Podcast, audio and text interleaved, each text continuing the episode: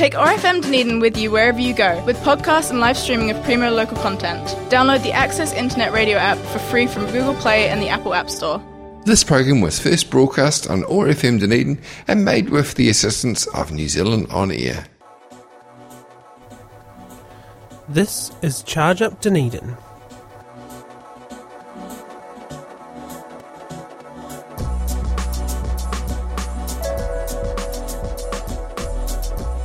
Hello, good evening, and welcome to our third and final episode of Charge Up Dunedin. This podcast is brought to you by the Dunedin EV Owners Group and the Otago Electric Vehicles Society, with support from Te Awatearoa Environment Strategy. I'm Sam Hales, a Masters in Science Communication student here at Otago University. I have a passion for everything motoring related and have recently started to take a keen interest in educating people about electric vehicles from the point of view of a petrolhead who currently doesn't own one. If you'd like to catch up on the previous two episodes, these are available to stream at your convenience on oar.org.nz. In this episode, however, we're going to be looking into the future and what it holds for electric vehicles. We'll start by looking at what new EVs have come out recently and what there is in the way of aspirational EVs for those looking for more performance or more luxury in their EVs. We're also going to be looking at a number of different electric forms of transport coming into the fore now and in the near future. Before we get into any of that, though, I must announce that it's Drive Electric Week from the 14th to the 22nd of this month. There are a number of events taking place where Dunedin EV owners and EV experts will be available to answer all and any of your EV related questions. If you are considering changing to an EV or just want to know more about EVs in order to help you make your decision, tomorrow on Saturday the 14th there will be EV owners at the farmers market from 9am and the following day, that's Sunday the 15th, there will be another meet-up at the Skinner Annex of the Otago Museum with EV experts on hand and cars on display, so you can see the future of motoring in New Zealand and hear firsthand from EV owners what it's like to experience the instant torque and ultra low running costs of an electric vehicle. So, a lot has happened in the world of EVs since I broadcast my last podcast. In fact, the EV world has moved remarkably quickly in the past year or so. More car manufacturers are developing and launching their own versions of EVs, more charging stations are being built and opened here in New Zealand, and surprisingly, battery electric propulsion is being applied to a huge range of different transport forms, such as boats, motorbikes, and even aircraft. The biggest news for the start of this month, however, was the launch of the eagerly awaited Porsche Taycan, also known by its concept car name, the Mission E. Porsche seemed to take joy in taunting us enthusiasts for what seemed like an eternity, covering up the styling and camouflage and barring journalists from filming the interior and so on. But come last Thursday, the wraps were off, and we could finally see the production version customers would actually buy. Personally, I'm a huge fan of the styling, which has hints of the current 911 sports car and hints of older Porsche models, such as the rear light bar reminiscent of the 1993 911, all wrapped up in a body with the proportions of the four door Porsche Panamera. Anyone who still thinks all EVs are ugly needs to see this, as it's probably the best looking electric car in the world right now. Like most of Tesla's offerings, the Taycan has a dual motor setup driving all four wheels, a very luxurious interior, and fast charging capabilities. However, unlike Tesla, Porsche has stubbornly stuck with a rather old school naming system for the two trim levels of the Taycan. Despite having an electric motor with no such need for a turbocharger, the top level Taycan will be called the Turbo S, and the slightly cheaper model will be called the Turbo. Now, call me pedantic, but I've always found it rather naff when car makers have inaccurate names and numbers plastered on their panels. I'm looking at you, BMW and Audi, for the past eight or nine years. But Porsche argues that the name Turbo, at least in the sense of a Porsche, has now morphed into a brand name denoting their most prestigious models, rather than a designation of an engine component designed to increase power. And for that reason, well, I guess we can forgive them. In terms of stats, the Turbo S tops the range with over 560 kilowatts of power and 1050 newton meters of torque during use of the excitingly named Overboost feature. The Turbo makes 500 kilowatts and 850 newton meters of torque also during Overboost. In normal driving, both models make around 460 kilowatts. But what about acceleration, the party piece of any EV? The Taycan Turbo S rockets from 0 to 100 in as little as 2.6 seconds, which isn't quite as quick as a Tesla Model S P100D, with the lowly Taycan Turbo taking a rather less impressive 3.6 seconds to do the 0 to 100 sprint. In terms of battery performance, the Taycan features a 93.4 kilowatt hour battery pack with an all new 800 volt fast charging capability utilizing the CCS plug. Porsche claims a Taycan can be charged from 0 to 80% charge in just 22 minutes with a 270 kilowatt DC fast charging system as long as you utilize Porsche's new advanced battery preconditioning system. Failure to do this will result in a longer charge time of around 40 minutes.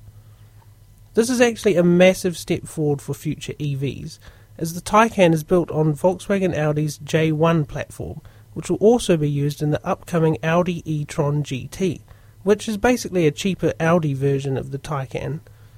We can also assume that smaller, watered down versions of the 800 volt charging system will eventually trickle down to the Volkswagen model lineup over time, eventually ending up in future e Golfs and the like, further reducing charging times for more affordable cars. And on that note, no, all that stuff on the Taycan certainly isn't cheap. At this stage, New Zealand pricing hasn't been officially announced yet, but the US price of the Taycan Turbo S translates to just under 300,000 New Zealand dollars. Expect that figure to rise significantly when the actual New Zealand price is revealed. EV pundits and reviewers have noted in the press that despite costing far less than the Taycan, possibly over 100 grand less, the top of the line Tesla Model S is not only faster to 100 km per hour in acceleration, but also has a much higher range at nearly 500 km compared to Porsche's 200 to 300 km range as tested on the WLTP test cycle. Porsche claims this is due to the performance oriented nature of the motors and the fact that the Taycan rides on aggressive performance tyres rather than range extending battery friendly ones. The Taycan is also the world's first EV with a gearbox. Only fitted to the rear motor, the transmission is a Porsche developed two speed unit utilizing two multi-plate clutches and a planetary gear set, similar to an automatic transmission minus the torque converter.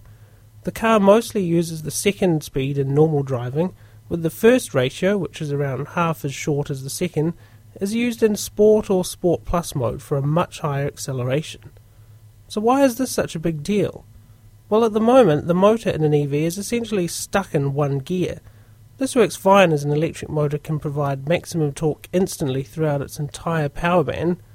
It'll provide max torque at 0 or 10,000 RPM, it doesn't matter. However, for higher speed cruising, such as blasting down the German autobahn at 250 km per hour, it makes sense to try and reduce the motor's speed to increase the battery life. Conversely, for super fast launching off the line, it makes sense to have the motor geared down to increase RPM to extract all the available torque for a racing start. Now, admittedly, most of this is probably irrelevant for those of you who drive normally, but it's a fantastic technological development. EV gearboxes have been around in very limited applications until now. Formula E cars use them, and the Rimac electric supercar also had the ability to select multiple ratios from its electric drivetrain. However, no mainstream EV has ever utilized a gearbox to increase performance or battery life. Enter ZF, the 104 year old German transmission manufacturer who manufactures some of the finest shifting, most reliable manual and automatic transmissions fitted to cars of all makes and models.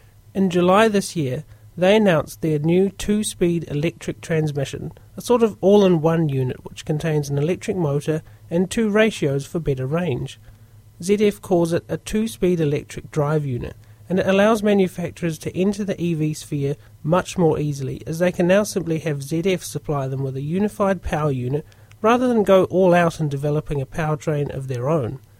This can, of course, reduce the cost required to develop new EVs and bring battery range saving technology to cheaper, more affordable EVs in the future.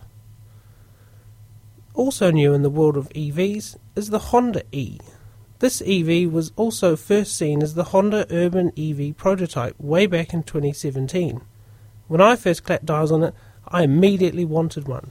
Rather than try and make their EV look overly styled and space age, such as the Nissan Leaf, Honda stuck to a wonderfully classic, simple design, reminiscent of the original Honda Civic from the 70s, with a slightly boxy hatchback shape, horizontal front grille, and circular headlights.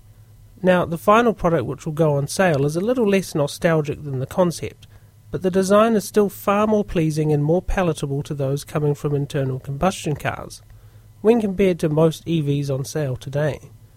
There's nothing fussy or fancy about the front styling. In fact, it reminds me a lot of the E30 BMW 3 Series, a car which has now gone on to become a widely desirable 80s classic.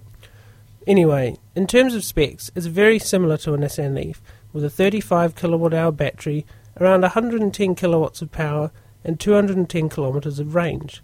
You get more torque though, with 310 newton meters on tap. But most importantly, from a handling perspective, the Honda E has its motor in the rear, powering the rear wheels. Now, given my experience with rear wheel drive BMWs, I can vouch for Honda's decision being the right one. Front wheel drive cars simply don't have the planted, balanced cornering feel of a rear drive car. Putting the power down is a lot easier as well, given that during acceleration the weight transfer is towards the rear, pushing the back wheels into the road, giving you better traction. Personally, I think the Honda E will be a fantastic addition to New Zealand roads. Honda's ICE car sales have typically been very high here, and having an alternative to the Leaf will allow more people to enter the EV ownership realm. New Zealand pricing hasn't been released yet, however, Honda seems to want to market it as a premium product, which, given the UK and US pricing, will likely cost around 60 to 80,000 New Zealand dollars. Is it just me, or can I hear the faint yelling and shouting of hundreds of hard-working tradies and builders saying they'd love to get into the world of electric vehicles, but cannot see any options to replace their beloved hard-working Ford Rangers and Hiluxes? Utes have dominated the top of New Zealand car sales for many years now.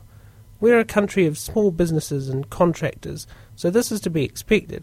However, in recent years, families have increasingly traded their trusty station wagons and SUVs in for a ute, thanks to their incredible load carrying capacity and excellent towing ability. Frankly, it would be economic suicide for any car maker these days to not develop their own electrically powered pickup truck, given the size of the market and the electric motor's crazy ability to tow heavy loads. Tesla has mooted an electric ute rival to the Ford F 150, a pickup truck staple in the US of A. However, they have had their hands full with the Model 3 and Model Y. Come 2021, however, and you'll probably be able to get your hands on the Rivian R1T, the world's first electric ute. The design is classic American pickup truck, with a five person crew cab and the usual flat deck and sides out the back.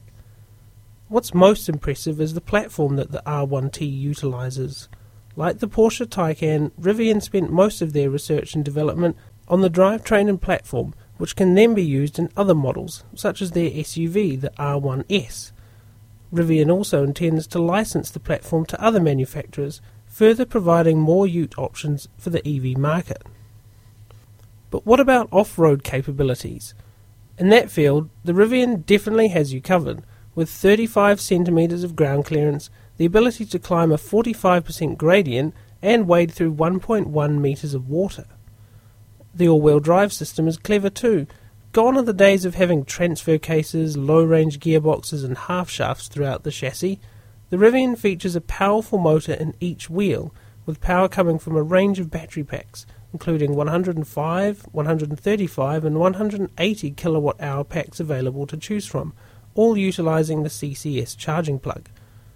The 135 kilowatt hour model can sprint from 0 to 100 in just 3 seconds with the 180 lagging behind slightly at 3.2 seconds.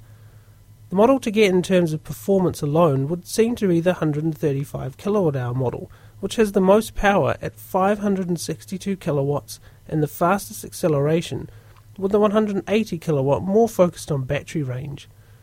And for those looking to tow their boats around, You'll be pleased to know that both 135 and 180 kilowatt hour models deliver an astonishing 1,120 newton meters of torque and a 5 ton towing capacity.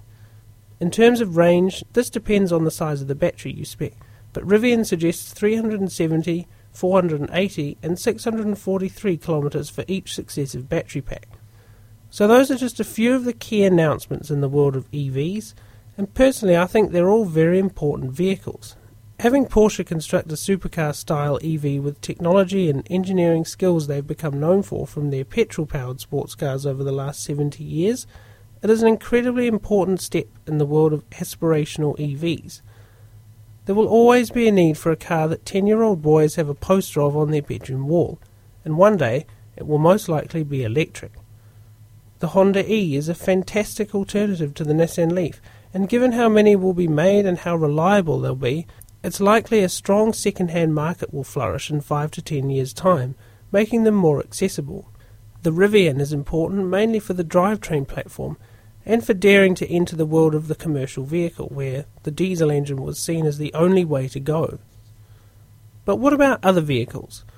Surely, if we're to reduce carbon emissions and our reliance on petroleum fuels for propulsion, we need to have electric vehicles in more places than just on the road. It wasn't exactly well publicised, but recently the Port of Auckland signed a contract with Dutch manufacturer Damen Shipyards to purchase the world's first battery electric tugboat to be operational by 2021. And this wasn't an off the shelf commission either.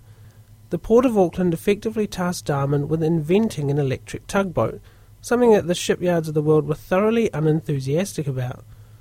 The electric RSDE 2513 tug will have the same amount of power as the fossil fuel powered Hauraki, currently the port's most powerful diesel tug, at around 70 tonnes bollard pull. And if you thought the battery in the Porsche Taycan consumed a hefty chunk of power during a fast charge, wait until the Damen tug plugs in. The battery packs are expected to last around 3 to 4 hours during heavy workloads and require just 2 hours to recharge them from empty, utilizing a 1.5 megawatt onshore charging system. In case of extremely heavy demands, a backup diesel generator on board the tug can fire up to recharge the batteries during use, However, this is only ever used in emergencies and never as a typical hybrid system. Despite costing double what the diesel equivalent costs, the electric tug is more cost effective in the long run, with running costs projected to be a third of what they are for the diesel Hauraki. In terms of emissions, the CEO of Ports of Auckland Limited has pledged to become zero emission by 2040, and the addition of the Damen RSDE Commission is a bold step in the right direction to reducing maritime pollution, which is seen as a big problem. Possibly one of the holy grails, I guess, of electric propulsion is the electric aircraft. Understandably, this mode of transport faces some of the biggest challenges for any battery powered transportation. If you thought range anxiety was bad when going on a long trip in your Nissan Leaf sitting at 12% on a cold night, try running low on volts at 35,000 feet above open ocean. Fossil fuel powered aircraft also burn their energy source as they travel, making them lighter and more efficient. Batteries do the opposite, and their power to weight ratio effectively gets worse as they lose charge, simply because a flat battery weighs the same as a full one. For this reason, there isn't a whole lot going on in the world of e planes, despite the fact that the first flight by a battery powered aircraft was made way back in 1973. A pair of very innovative Austrian gentlemen converted a petrol powered motor glider into a nickel cadmium battery powered glider, which managed to stay airborne for a dizzying 14 minutes. No matter, the pair had become creators of the world's first electric aircraft. Fast forward to the 1980s and mid 2000s, and we find NASA building a series of solar powered unmanned aircraft and claiming numerous altitude and distance records in the process. Sadly, the Helios, an example of one of the craft in the program, encountered severe turbulence over the Pacific in 2003 and ended up disintegrating and falling into the sea. With a track record like that, there's probably some way to go before it would have been able to survive an approach into Wellington Airport on a mildly breezy day. However, fast forward to just two years ago, when electronics company Siemens had great success modifying an extra 330 LE acrobatic plane. These planes are light and agile, whilst also being immensely quick. Despite their purpose in life being to whiz past audiences at high speed and pull off dangerous stunts between closely spaced pylons and city harbours, they're actually perfect for electric propulsion. In 2017, Siemens converted one of these pocket rockets into the world's fastest E-plane. At an airfield in Germany, the 330LE managed to reach 340 kilometers an hour over just 3 kilometers and managed to tow a glider into the sky, all utilizing its 260 kilowatt electric motor, which weighed in at just 50 kgs. Now, all this performance sadly doesn't last very long, the 580 volt motor certainly tears through the juice, with a flight time of just 20 minutes, which includes takeoff, landing, and 5 minutes of full throttle flight. It may not sound promising, but electric cars were once hopelessly slow and had next to no range, and now it feels like those days belong to an entirely different era. So don't rule out E planes just yet. Obviously, the biggest issue with electric aircraft is the power to weight ratio being too low. A kerosene powered modern high bypass turbofan engine is an immensely powerful generator of thrust, utilizing a very power dense fuel. This marvel of engineering keeps the aircraft's weight down and the propulsion level high, enabling you to enjoy a rather rubbery airline meal and weak coffee whilst cruising at nearly the speed of sound on your way overseas. Battery technology simply hasn't advanced enough to come up with a low weight, high power output solution. Don't think for a minute though that electric aircraft have been deemed too difficult to implement. NASA's Glenn Research Facility is currently developing a number of hybrid technologies for aircraft, which will no doubt become fully electric solutions just as battery EV cars replaced the first hybrid ones all those years ago. Most of NASA's offerings are conceptual for now, However, they are currently in the process of developing small electric jet engines designed to assist fossil fuel powered ones during an airliner's cruise phase. This, of course, reduces fuel consumption and emissions whilst eliminating the need for heavy batteries designed to provide all the power needed for flight. There are also plans to develop an aircraft with tiny turbine generators placed in a conventional turbofan engine which would power small electric turbines, again to improve efficiency whilst aiding the main kerosene powered engines. Again, this is conceptual at this stage, so watch this space. I want to conclude this episode of Charge Up Dunedin with a few thoughts. I had always been interested in electric vehicles ever since I saw the groundbreaking film Who Killed the Electric Car many years ago. I had no idea that General Motors had managed to make such a successful electric vehicle years before anyone else, and I loved the controversy of how GM secretly crushed them all as Big Oil pushed down with its greasy finger. Okay, that part is somewhat conspiracy theorist, but most importantly, it got me thinking about EVs. Fast forward to 2013 when the Tesla Model S goes mainstream, and endless videos of people being pushed back into their seats as the car violently accelerates go viral. Here was an electric car that not only matched supercars in the 0 to 100 sprint, but beat them as well. Now I was genuinely interested. But the price, astronomical, and the charging network, basically non existent in New Zealand. Fast forward again to this year. Teslas are popping up on Kiwi roads everywhere, and it's hard to go a day without seeing a Nissan Leaf. Charging stations are somewhat commonplace, and EVs are now a viable way of getting around. And yet, despite this, I still see alarmist, inaccurate articles in prominent newspapers, usually devoid of any references, claiming that EVs will cause an environmental disaster with their toxic batteries leaching into landfills only after they become useless at holding, holding a charge after just five years.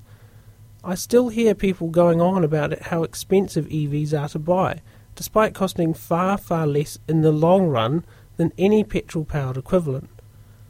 So, therefore, I felt a need to create educational, accessible resources for people who want to know the truth about raw materials for EVs, the lifetime emissions, and how this technology will be used for other modes of transport in the future, using reliable, peer reviewed articles and studies. Despite only having three episodes, I feel that I have comprehensively covered these topics, and so far the feedback has been very positive. With that, I'd like to extend a heartfelt thanks to the Dunedin EV Owners Group and the Otago Electric Vehicle Society, in conjunction with Te Aotearoa, for their support in making this podcast series possible. I'd also like to thank Pam McKinley, co convenor of the Dunedin EV Owners Group, for meeting with me every few weeks to chat about everything EV related and for her guidance on the topics in these podcasts. And of course, a very warm thank you to you, the listeners, who take in all of this information. I hope that you've not only enjoyed my series of informational podcasts, but also learned something and addressed any misconceptions you might have about electric vehicles and their effects on the environment. Even though this is my last podcast for now, I certainly don't plan on going anywhere soon, and I hope to continue to create informational, accessible EV content in the future, whether it be here on radio or on another platform. But for now, thank you very much for tuning in, and hopefully you'll hear from me sometime in the near future. Goodbye.